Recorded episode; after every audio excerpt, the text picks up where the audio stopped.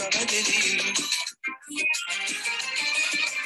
Sevdim seni canı gönülden Yeter ki çağır hazır Sevgilim şüphen olmasın artık Ben sana arzulu sana deliyim Sevdim seni canı gönülden Yeter ki çağır hazırım ben Sevgilim şüphen olmasın artık Ben sana arzulu sana deliyim Takıldın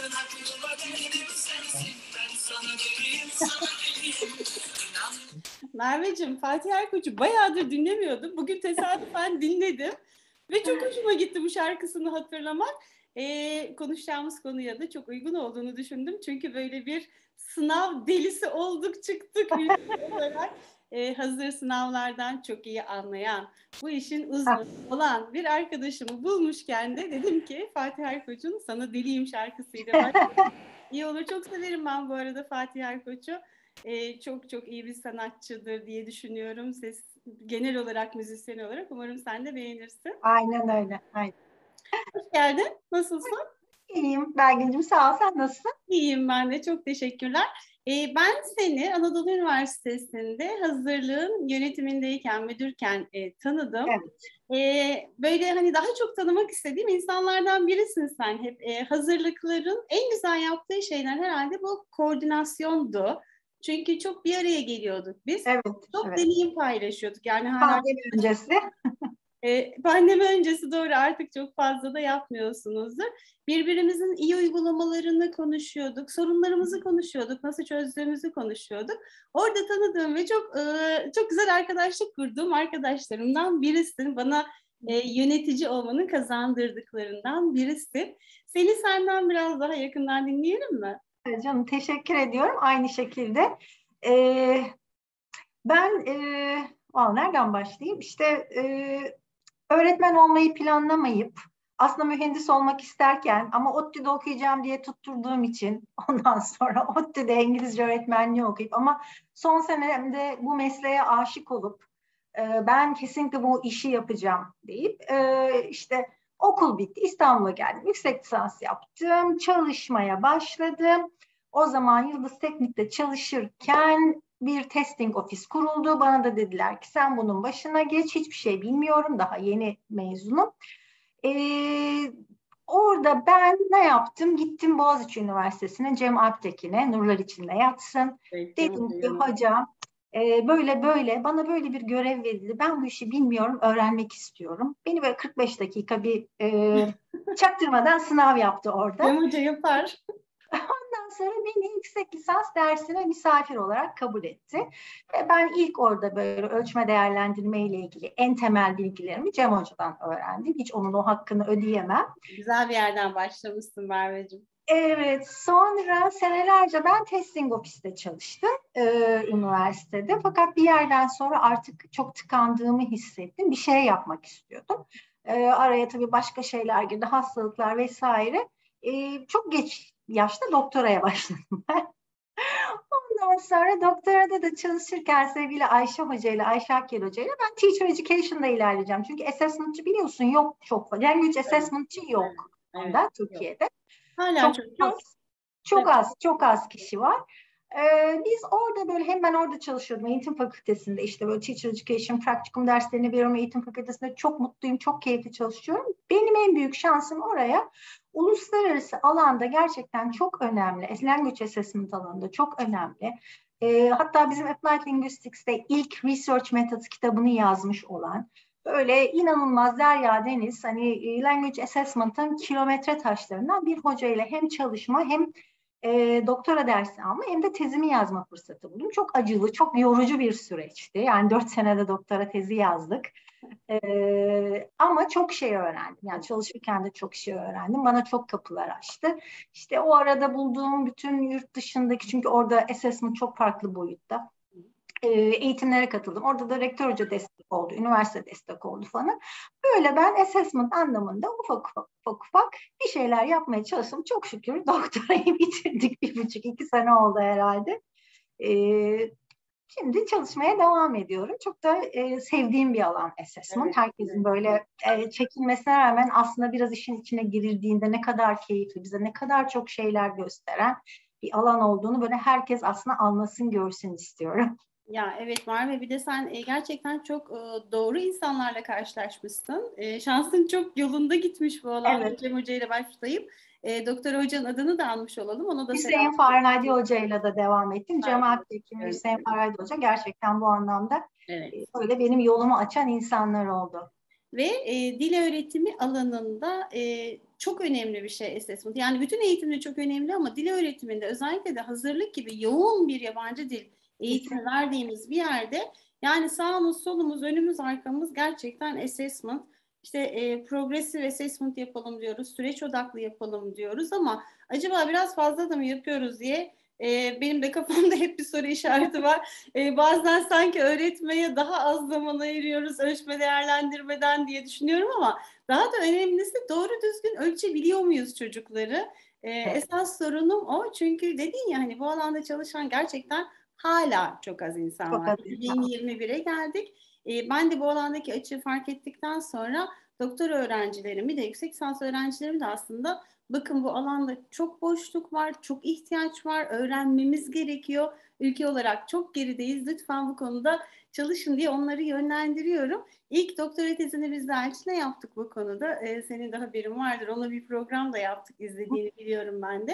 Daha sonra Cemre diye bir doktor öğrencimle de konuşma sınavı geliştirdik aslında. Computer based. Bilmiyorum onu. onu. Onu henüz daha böyle piyasaya çok da sunma e, imkanı da bulamadık. Nedense çok talihsiz gitti o süreç. Aslında pandemide tam da e, işimize yarayacak bir şey geliştirdik. Kesinlikle, kesinlikle. Evet. evet. E, bilmiyor muyuz Merve ölçmeyi ve değerlendirmeyi? Şimdi ölçmenin ve değerlendirmenin arasındaki farkı Elçin'le de konuşmuştuk. Evet. İstersen evet. E, sen de bir kez daha altını çizebilirsin. Aslında şuradan başlayayım. Ya ölçme değerlendirme derya deniz bir alan. O kadar çok konu var ki ben burada Elçin Hoca ile yaptığını bir kez daha seyrettim dün. Hani siz neler yaptınız dersimi çalışayım ki onların üzerinden de çok derya deniz bir alan. Ya sizin oradaki çalışmanız çok değerli bu arada. Çok güzel bir gösterge, güzel göstergelere ulaşmışsınız. Bu biraz korkutuyor herhalde insanları. Yani işte bunun e, istatistik kısmı var, biraz matematik kısmı var. Ondan sonra biraz e, kavramlar, learning oriented assessment'lar, diagnostic assessment'lar, işte e, bu kavramların bir kısmı summativler, norm referanslar, criterion referanslar bunların bir kısmı örtüşüyor, bir kısmı ayrışıyor. Ne nerede bitiyor, nerede başlıyor e, çok geniş bir alan. E, şimdi biz ölçme dediğimizde aslında görmediğimiz bir şeyi ölçüyoruz belki. Yani ne yapıyoruz? İşte zekayı ölçtüğünüzde ya da e, bir kar- karakteri ölçtüğünüzde ya da dil becerisini ölçtüğünüzde aslında biz görmediğimiz yani beynin içine girip göremiyorsunuz. Onun bir yansımasını ölçüyoruz. Evet. Şimdi şöyle düşün. E, uzunluk mesela diyelim. Uzunluğu ne yaparsın? Bunun ölçme yöntemleri değişmiştir seneler içerisinde. Eski artık şimdi karışla uzunluğu ölçmüyoruz. Ama bir uzunluk kavramı herkes için nettir. O konstrak artık nettir. Ama mesela şunu sorsam ben desem ki bir e, aracın lastiğinin dayanıklılığını biz nasıl ölçeriz? Neyi kastediyoruz dayanıklılıkla? Güneşe işte ya da hava koşullarına karşı dayanıklılığı mı yoksa sert bir obje battığında buna karşı dayanıklılığını mı kastediyoruz? Ya da işte kaç sene dayanacağını mı kastediyoruz? Ya da bunların birkaç tanesi beraber mi aslında dayanıklılık tanımı? Ee, biz bu lastiğin dayanıklılığı nedir üzerinde anlaşamadığımız sürece bunu nasıl ölçeceğimizi de bilemeyiz. İşte o lastik durable yani dayanıklılığı bizim constructımız. Şimdi ölçmede ne yapıyoruz? Bir skor veriyoruz. Bir e, property'leri, o construct'ı ölçmeye çalışıyoruz ama olay orada bitmiyor. Elçin Hoca'yla da siz vurguladınız ya. Şimdi bu ölçmeden biz bir değerlendirme yapıyoruz, bir evaluation yapıyoruz ve karar veriyoruz. Yani birçok karar verebilirsin. E, öğrencinin hayatını etkileyecek kararlar da verebilirsin. Mesela orada doğru ölçmezsen öğrencinin hayatını çok e, yanlış yönde, çok e, olumsuz yönde etkileyebilirsin. Aslında Çünkü, sözünü kestim. Etkiliyoruz da yani hazırlık eğitimi Aynen. gibi bir eğitimde işte YÖK'ün şartları gereği iki yılda başarılı olamazsa insanların Hı. yüksek öğrenim hayatı bitiyor ya da en azından o kazandığı alanda bitiyor. İşte Türkçe eğitim yapan başka bir yere devam etmek zorunda kalıyor. Yani gerçekten o 70 ise geçmeye notu atıyorum. 69.4 ile başarılı olan bir öğrenciye diyoruz ki biz kusura bakma sen yeterli değilsin. güle güle diyoruz. O kadar acı bir şey ki Merve bu ben yöneticilik yaparken de bu e, hani acıyı, o objektif olmanın vicdani sorumluluğunu da o kadar çok hissediyordum ki yani herhalde işin en zor kısmı bu gerçekten. Çok güzel söyledin. Bak ben testingle ilgili verdiğim tüm eğitimlerde hep şunu söylerim. Ölçme değer language assessment sizin akşamları başınızı yastığa, vicdanınız rahat olarak koymakla ilgili bir şeydir. Şimdi 70 diyoruz. Neye göre 70? Biz o cutoff skoru neye göre belirledik? Neden 80 değil? Neden 60 değil? İşte bunlar hepsi gene assessment'ta karar vereceğimiz şeyler ve o zaman e, ben mesela e, Altınbaş Üniversitesi'nde çok ciddi anlamda biz assessment'a eğiliyoruz ve hiçbir zaman bana hiç kimse gelip de e, bu sınav zordu ya da kolaydı ya da işte sor bilmediğimiz yerden soruldu ya da işte biz A2'yiz ama bize bize gelen sınav B1 seviyesindeydi. Biz bunlarla karşılaşmayız. Bütün analizlerimizi yaparız, istatistiklerimizi yaparız ve benim o bizim o anlamda içimiz çok rahat mesela. Ve yani hani soruna gelirsek maalesef e, bu alan bilinmiyor ama bu kişilerin e, suçu da değil. Yani fakültelerde bu ders ben okurken ben hatırlamıyorum. Üçüncü sınıfta bir ölçme değerlendirme eğitim bilimlerinden verilen evet. bir ders vardı. Ben sonrasında öğrendim bu konuyu. Çünkü bu konu e, çok az yerde bildiğim kadarıyla bu ders Şimdi bir tane var, bir ders var YÖK'ün programında ama 3 saatlik bir derste dediğin gibi böyle derya deniz bir alanda ve dil öğretimi gibi bir alanda işte bunun beceri boyutu var, başka bir sürü boyutu var. Yani o kadar sadece bir hani introduction to gibi oluyor. Sadece bir tanıtmış oluyoruz öğrencilere. Evet. Tabii ki yetmiyor.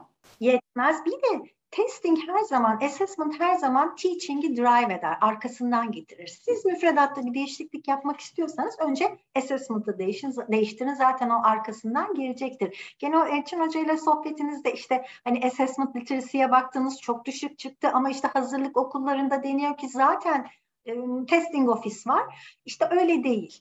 Her hocanın belli bir seviyede assessment literacy'sinin olması lazım. Çünkü diyorum ya karar veriyoruz. Birçok karar veriyorsun. Bu sadece öğrencinin kalması, geçmesi, selection'ı, proficiency'si değil. Sen curricular decision da veriyorsun. Instructional decision da veriyorsun. Yani ben bugün Ahmet'e bunu yaptım.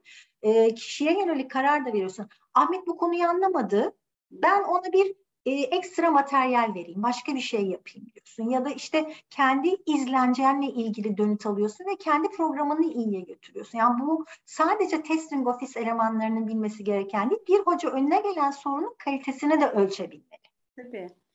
Yani e, aslında öğretimi üçe ayırırsak bir bunun planlama boyutu var. E, derse girmeden önce yaptığım, derste yaptıklarım var. Sonrası da işte bu aslında dönüt alma kısmına giriyor bu değerlendirme kısmı.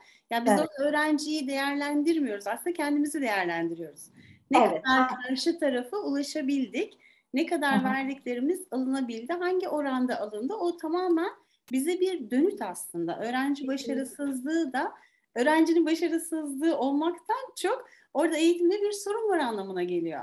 Kesinlikle. Biz mesela şöyle bir şey yapıyoruz e, birçok uygulama yapıyoruz testing ofiste. İşte reverse engineering'ler yapıyoruz, işte test specs'lerimize bakıyoruz vesaire ama e, temel olarak her sınav sonrası bizde şu yapılır. Testing office üyesiyle koordinatör bir araya gelir.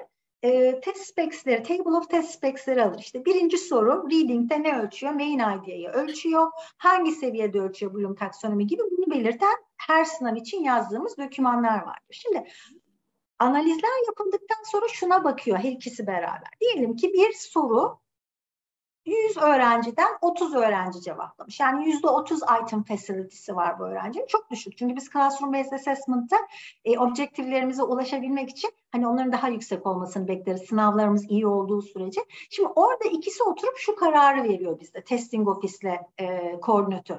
Neden düşük? Şimdi orada o kadar spesifik ki main idea'da bir sıkıntı var. Şimdi bu sıkıntı sorun e, bizden mi kaynaklanıyor? Öğrenciden mi kaynaklanıyor? Belki benim materyalim kötü. Belki benim ben çıktığımı iyi yazamadım. O çıktıya ulaşacak materyali iyi geliştiremedim. Belki de soru hatalı. Eğer bizden kaynaklı bir sorun varsa hemen ne yapılıyor? Orada bir instructional decision alınıyor, bir intervention yapılıyor. Hemen müdahale ediliyor. Biz bunu nasıl geliştirebiliriz. Şimdi bu bu assessment'ı, bu literacy'yi sadece testing office'in bilmesi gerekmiyor. Hocanın da bilmesi gerekiyor. Hatta öyle zamanlar oluyor ki orada kullandığınız tek bir kelimeden kaynaklanıyor o sorunun anlaşılmama sebebi. Kesinlikle. Dediğim gibi burada o soruyu yazandan çok e, herkesin karar vermesi gereken bir durum. Bir de konuşma gibi, yazma gibi hani çok da böyle tartıyı elinize alıp objektif bir şekilde değerlendiremediğiniz durumlarda e, öğretmen eğitiminin önemi önünüzde bin kat Aynen. daha fazla çıkıyor. Yani Aynen. e, biz şu tür eğitimler yaptığımızı hatırlıyorum. İşte e, videoya çekilmiş öğrencilerin mesela konuşma sınavlarını bütün okula izletip kaç verirsiniz diye. Eğitimlerin başında o kadar büyük uçurumlar çıkıyordu ki Merve. Yani şimdi atıyorum senin 30 verdiğine ben 70 veriyorum. O öğrenci sana düşse öğrenci kalıyor. Bana gelse geçiyor. Yani ne Ya. kadar ne kadar şey e, vicdanı rahatsız edecek bir durum değil mi bu? İşte Sonra- burada da mesela pardon. Sonra işte bu eğitimleri vere vere o gap tabii ki daha kapandı ama hiçbir zaman sıfırlanmıyor. Yani insanla uğraştığımız Tamam. sürece Aynen. sıfırlanmıyor tabii ki. İşte orada bir subjective scoring yapıyorsun. Şimdi orada mesela bu e, konulardan bir tanesi de sizin productive skill'ler yaptığınızda rubrik geliştirmek. Şimdi rubrik geliştirmek de bir süreç biliyorsun ve bunu kuruma yönelik geliştirmek ve bunu collaboration halinde geliştirmek. Yani kurum içindeki hocalarla geliştirmek, dönüt almak, improve etmek bu bir süreç. Bu bunu bu e, rubriği herkesin sahiplenmesi gerekiyor. İşte clarify edilmesi gerekiyor her şey. Sonrasında da aynen sizin yaptığınız gibi standartizasyonların sadece sınav öncesi değil, düzenli olarak yapılması gerekiyor. Yani sen ne anlıyorsun? Buna neden bunu verdin? Ee, benim anladığımı karşıdaki de anlıyor mu? Mümkün olduğu kadar ortak bir noktada buluşmak gerekiyor. Sonra da işte inter-rater reliability'ye bakıyoruz, intra-rater reliability'ye bakıyoruz. Çok etmen var yani bunları etkileyen.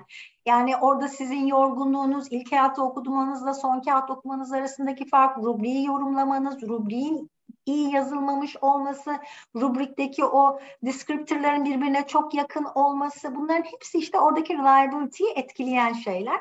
Ya baştan sona sürecin çok iyi yönetilmesi gerekiyor. Aynen öyle ve asla bitmeyen bir süreç bu. Kesinlikle. De kişisel inançlarımız giriyor devreye. İşte ne bileyim benim için mesela kişisel bir örnek vermesi öğrencinin artı bir şeyken senin için negatif bir şey olabiliyor bu. Yani biz bunu eğitimlerde o kadar çok gördük ki yani hani yok canım bu kadar olamaz. Hani bu nasıl böyle anlaşılabilir dediğin senin için bir şey karşı taraf için o kadar net oluyor ki. O yüzden dediğim gibi sadece sınav zamanı değil bu eğitimin bir parçası olarak sürekli sürekli sürekli o kurumsal olarak aynı bakış açısına ulaşmanın gerekliliğini ben bizzat yaşayarak gördüm. En çok bizim mesela verdiğimiz eğitimlerde gördüğümüz en çok rubriğe bağlı kalınmıyor. Şöyle kalınmıyor. Şimdi mesela diyelim ki gramerden not kırıyorsunuz değil mi? İşte rubriğinizde grammar component var. Oradan not kırıyor. Sonra bir de totalde hoca diyor ki bu çocuk bu gramerle geçmemeli. Ben diyor bunu bir daha not. Şimdi iki kere cezalandırıyorsun öğrenciyi. O zaman olmuyor yani sen ne rubriğe bağlı kalıyorsun ne internet reliability oluyor. Bu anlamda sürekli işte o eğitimlerin devam etmesi aynı sayfada buluşulması gerekiyor hocaların. Buluşması gerekiyor. Ee, yani gerçekten zor bir iş. Böyle hani git git bitmeyen bir yolculuktur bu. Ee, o yüzden öğrencinin hayatına da dokunduğumuz için çok da önemli bir şey. Ee, sen bunu kurum dışında da doktora tezini hayata taşıyan, en çabuk sürede taşıyanlardan birisi oldun. Bir de şirket kurdun. O eğitimi kurum dışında da yapıyorsun. Ne kadar güzel bir şey yapıyorsun Merve. Ne evet. yapıyorsun orada? Şimdi şöyle aslında ben hani Altınbaş'ta yönetici olarak çalışıyorum. Orası da benim için çok güzel bir mecra. Orada her istediğimiz teacher education olsun, testing olsun her şeyi yapabiliyoruz ama biz doktorda Farad Hoca'nın üç öğrencisi olarak işte Özlem, Filiz, ben e, hep böyle bir şey yapalım. Yani biz assessment ile ilgili bir şey yapalım. Çünkü Farad Hoca ilk geldiğinde bize şunu demişti. Ben burada assessment culture'ı cultivate etmeye geldim demişti. Ya anlamadık o zaman ama şimdi tabii ki çok anlamlı geliyor. Gerçekten bunu bir cultivate etmek gerekiyor. Yani e, dolayısıyla biz ne yapalım ne yapalım? Bir akademi kuralım dedik. Eğitimler verelim, işte danışmanlıklar e, verelim, sınav hazırlayalım kurumlara. E, güzel de oldu. Böyle çok keyif alıyoruz verdiğimiz eğitimlerden. Kurumlara özel veriyoruz bu eğitimleri. İşte bir kurum placement, bir üniversite placement sınavı ile ilgili eğitim istiyor. Bir K12 evet. işte daha classroom based assessment gibi. E, o orada da böyle keyifle çalışıyoruz. Hocalarla birlikte, öğretmenlerle birlikte olmak çok güzel. Direkt böyle onların e, sorunlarını çünkü hem e, bir bilmemezlik var hem de kafalarında o kadar çok soru ve karmaşıklık var ki hani onlara birazcık dokunabilmek, birazcık önlerini açabilmek. Sonrasında iletişimi açık tutuyoruz işte istediğiniz zaman mail atabilirsiniz, sorabilirsiniz, danışabilirsiniz diye. O da öyle bir e, bizim için evet. keyifli bir alan. Harika bir iş yapıyorsunuz. Peki en büyük sorunu ne olarak görüyorsun Merveciğim? En çok neyi bilmiyoruz ya da en çok neyi yanlış yapıyoruz? Aa, ya bütün şimdi aslında şöyle düşünülüyor. Şöyle bir örnek vereyim. Bize mesela geliyorlar diyorlar ki hocam biz sınav hazırladık. E, bunu okullara satacağız. Bize bir danışmanlık verir misiniz? Bir sınav hakkında bize fikir verin. Tamam diyorum bana diyorum test framework'ünüzü getirin. Table of specifications'ı getirin. Test specifications'ı getirin. Sorularınızı getirin. Ben hepsine bir bakayım. Onlar ne diyorlar? Çünkü şöyle görünüyor. Yani bu akşam oturdum ben soruları yazdım sabaha sınav çıkardım ya da bir haftaya sınav çıkardım. Böyle bir şey yok.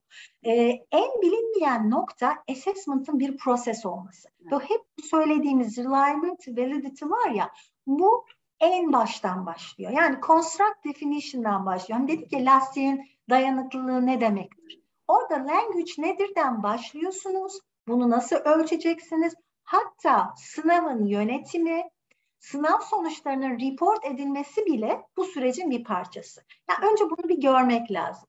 Yani ben işte yaptım sınavı sonra da birkaç tane istatistik yaptım. Aa benim acaba neden reliability'm düşük ya da validity çalışması bir tane yok böyle değil. Zaten bunlar hiç bitmeyen bir süreç. Sürekli dönüt alacaksınız kendinize.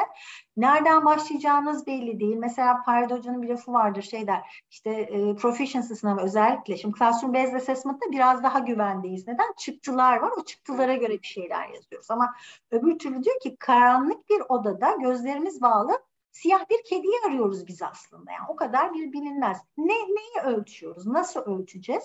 Bütün bunların baştan sona aslında test construction stages ve language assessment principles bunun en basic. Bizim de en çok verdiğimiz eğitim latadı bu. En azından bu ikisi içselleştirildiğinde e, öğretmenler için bir yol açılıyor. Evet. Principle'ları bilmek. Çünkü mesela e, şimdi deniyor ki işte onu validity'yi sağlayalım, reliability'yi sağlayalım, practicality'si olsun vesaire. E, principle'larda da şöyle bir şey var. Her tabii ki biz hepsini sağlamaya çalışıyoruz ama böyle bir ideal dünya yok. Bazen practicality reason için başka bir şeyden vazgeçiyoruz. İşte ne yapıyoruz? Placement'a çok sayıda kişi giriyor diye. Speaking'i ne yapıyoruz? Yapmayabiliyoruz, proficiency yapıyoruz. Ama orada işte justify etmemiz lazım. Ben practicality reason yüzünden bunu yapamıyorum. Bunu kendi kendinize de açıklayabiliyor olmanız gerekiyor. Bunların hepsinin e, basılı bir şekilde sizin bu framework'ünüzün neyi neden yaptığınızın olması gerekiyor. Yani benim için bana bu soruyu sorduğunda diyeceğim en önemli bilinmesi gereken bunun bir süreç olduğu, işte construct definition en baştan test framework'ten yazmaktan sınav sonuçlarını nasıl ilan edeceğinize kadar bu sürecin dokümante edilmesi, tek tek belirlenmesi, dokümante edilmesi her adımının ve e, language principle'larının, assessment principle'ların ve construction stages'ın bunlar basic'leri. Bunları herkesin bilmesi gerekiyor. Yani content validity nedir, nasıl sağlarsınız? İşte çok basit istatistiklere nasıl bakarsınız? Interrater reliability'yi ben baştan nasıl sağlayabilirim gibi. Bunlar çok bilinmesi gereken olmazsa olmazlarımız bizim aslında. E, bir de herhalde bunu öğretimden ayrı bir şey gibi görmemek lazım diye ben de bunun altını çizmek isterim. Yani öğretim bir tarafta ölçme ve değerlendirme ayrı bir tarafta değil. Onlar bir bütün olarak varlar. Ee, biz e, ben işte göreve ilk başladığımda programı geliştirirken tek tek e, amacımızı önce yani ne ne yapıyorsun, nereye gitmek istiyorsun, neyi öğretmek istiyorsun bunu belirleyerek yola çıkmak gerekiyor. E, ben hatırlıyorum e, kocaman bir grup tek tek bütün learning outcome'ları bunu öğretelim mi? Bu bizim öğrencimizin işine yarayacak bir şey mi? Ee, evetse nasıl öğretelim? Ne kadar sürede öğretelim? Nasıl bir materyalle öğretelim? Elimizde var mı yok mu? Geliştirmemiz gerekiyor mu? E, bunun için bizim öğretmenlerimizin bir mesleki gelişime ihtiyaçları var mı? Bunu biliyor muyuz biz nasıl öğreteceğimizi? Ve bunu ölçelim mi, ölçmeyelim mi, nasıl ölçelim, ne zaman ölçelim, nasıl değerlendirelim? Onların hepsini tek tek bütün learning outcome'lar için böyle saatler, aylar, haftalar e, süren e, çalışma sonucunda yapmıştık. Ama e, çok da güzel bir çalışmaydı, çok da güzel bir mesleki gelişim aracı oldu aslında. Çünkü birbirimizi tanıyoruz, bakış açılarımızı tanıdığımız e, amaçlarımızı netleştirdiğimiz bir süreç oldu ama orada bitmiyor tabii. Yani bütün onlara karar verdikten sonra uygulama yaparken de sürekli ve sürekli dönüt alıp ne yapıyoruz? Yapmak istediklerimizi yapabiliyor muyuz? Herkes aynı noktada duruyor mu? Hala aynı açıdan bakıyor mu diye bu e, mesleki gelişim etkinliklerini ve toplantıları ve öğrencilerden dönütleri de sürekli alan e, bir şey. Yaşayan bir şey aslında bu programda ölçme değerlendirmede. Evet, evet, aynen öyle. Yani bu tabii aynen dediğim gibi bir kere zaten program geliştirme ile language assessment çok benzer birbirine. İşte orada da programı geliştiriyorsun, programını evaluate ediyorsun. Burada da bir assessment. Yani beraber giden şey. Yani assessment, program geliştirme gibi onun bir diğer ayağı teacher education, in-service training. Bunların hepsi aslında bir bütün. Bir tanesi oldu, diğer ikisi olmadı ya da iki tanesi oldu, bir tanesi oldu. O zaman sizin programınız topallıyor işte. Aynen öyle. Ondan sonra da öğrencilerden işte biz bunu görmemiştik. Heh. Ee, siz bunu Heh. sordunuz ama biz bunu çalışmamıştık, öğrenmemiştik şikayetleri gelebiliyor. Ee, ne şanslıyız ki ben de bu tür şikayetleri hiç almadım. Sen de almamışsın. İşte bu temelleri sağlam noktalara oturttuğumuz içindir olsa gerek diye düşünüyorum.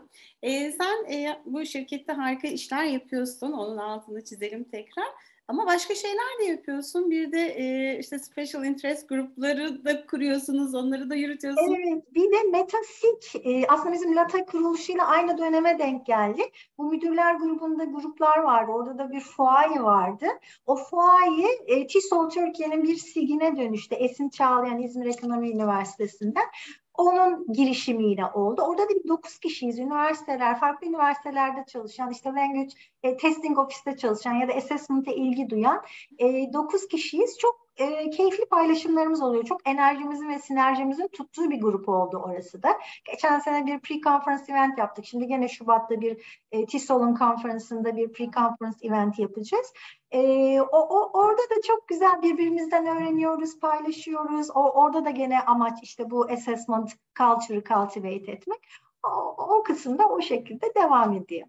Harika. Şimdi sen bunu konuşurken ben bir kez daha fark ettim ki aslında bu pre-service education'la eğitim fakülteleri ile in-service education arasında çok da fazla bir bağ yok. Ben bunu işte yöneticilik yaparken de fark etmiştim zaten. İçinde de yaşıyorum. Halbuki biz e, işte eğitim fakültelerinde pre-service education yapanlar, öğretmen eğitimi yapanlar e, in-service'e eleman yetiştiriyoruz. Yani onları hazır, gerçek dünyaya hazırlıyoruz. Ee, ama nedense bu köprü çok da fazla kurulamıyor. Yani özellikle hazırlık dünyası apayrı bir dünya. Eğitim fakültelerinden bambaşka hatta bazen de iyi de geçinemez iki kurum aramızda kalsınlar.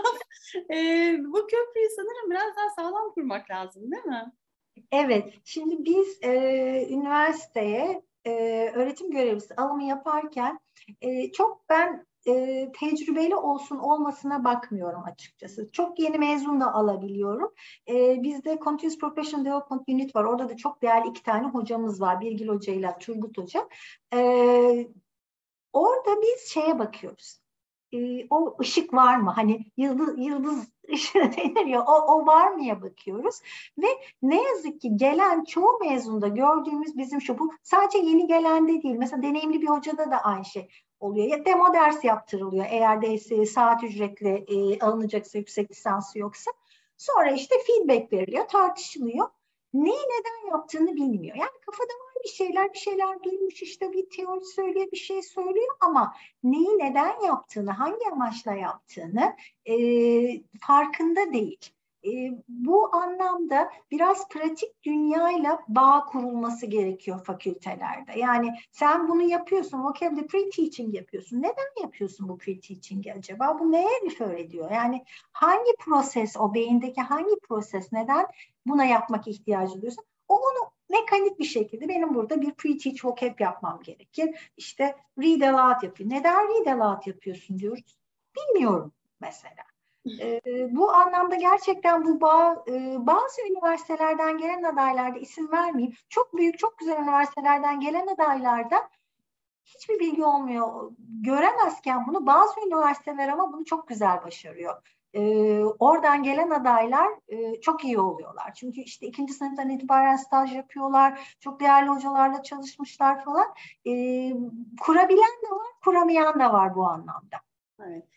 E, dediğin gibi yani o bağı gösterebilen hocalara denk geldiyse biraz da deneyimli hocalar yani hani gerçekten sınıfa girmiş bunu yaşamış görmüş hocalara da denk geldiyse şanslı oluyor adaylar ben de katılıyorum. Bazen de adayların kendisi de geçmiş yaşantılarındaki deneyimlerden dolayı o bağları kurmakta biraz sorun yaşayabiliyorlar. Evet. Gördükleri örnekle hani o Lorty'nin e, Apprenticeship of Observation var ya işte hani binlerce saat görüyorsun teaching'i. Hani ne kadar gördü, ne kadar içselleş, ne kadar iyi örneklerle çalıştı. O da tabii kişisel deneyimleri vesaire o da etkili bunda. Ama ben e, hep şunu söylüyorum.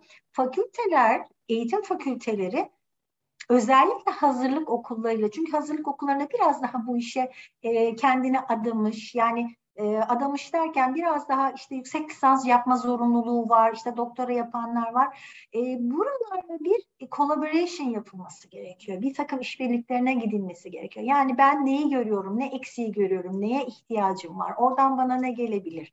E, bu anlamda işbirlikler bence eğitim fakültelerinin e, düşünmesi gerekir, gereken bir konu diye düşünüyorum. Evet evet çok haklısın. Yani herkes o kadar yoğun kendi dünyasında boğuşuyor ki o kapıları biraz daha birbirimize açmamız gerekiyor.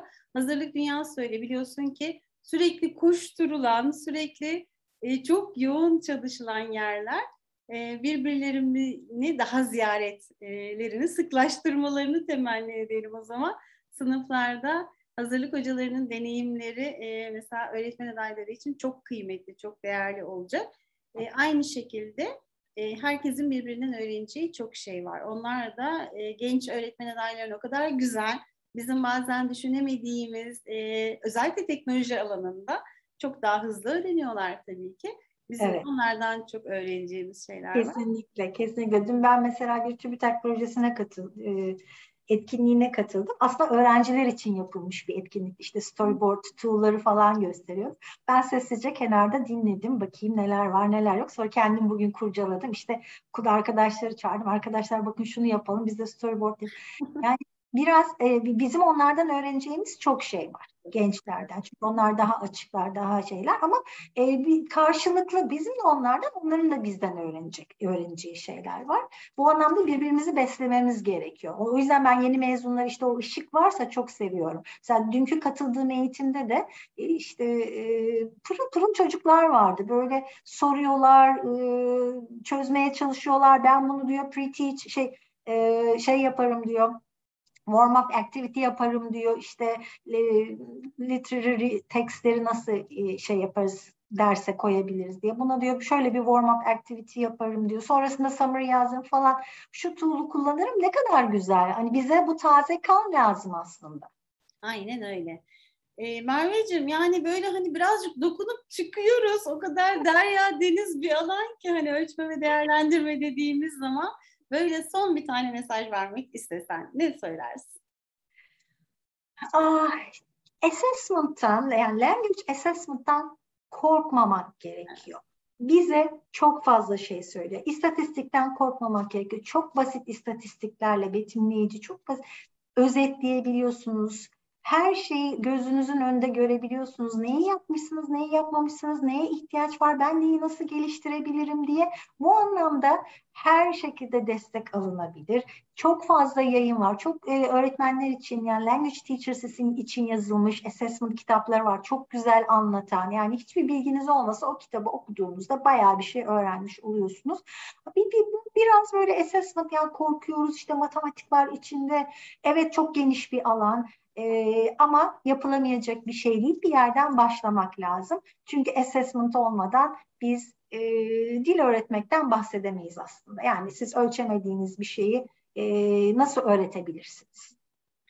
E, ben de o zaman bir şey ekleyerek bitireyim. Ölçüp bırakmayın, bu sonuçları değerlendirin ve onu tekrar uygulamalarınıza yansıtın. Feedback. Ondan sonrasında feedback en önemli, en önemli konulardan biri.